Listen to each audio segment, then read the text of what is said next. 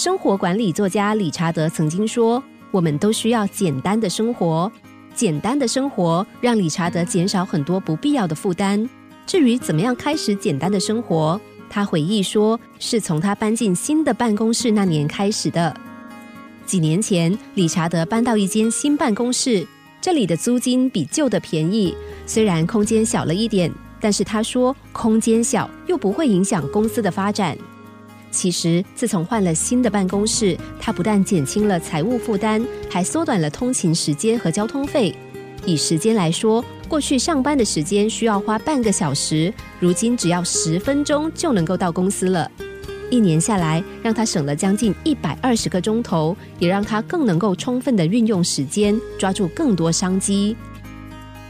曾经有朋友嘲讽的批评他说。理查德这么小的办公室一点都不气派，怎么能够衬托出大老板的气势呢？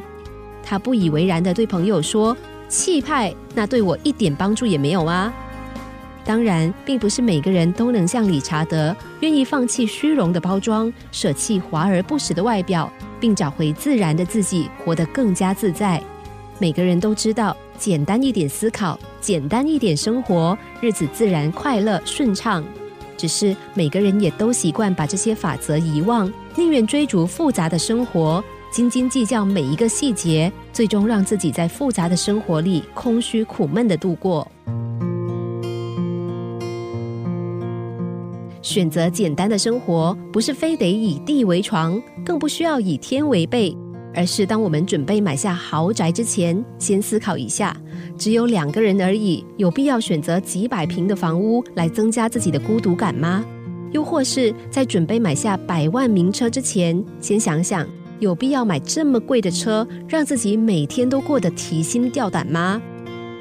简单生活并不是要我们放弃一切，而是要我们在追逐的过程中，诚实的面对自己，认真聆听自己的声音。也唯有如此，我们才能够保持单纯的赤子之心，并认清自己真正想要的。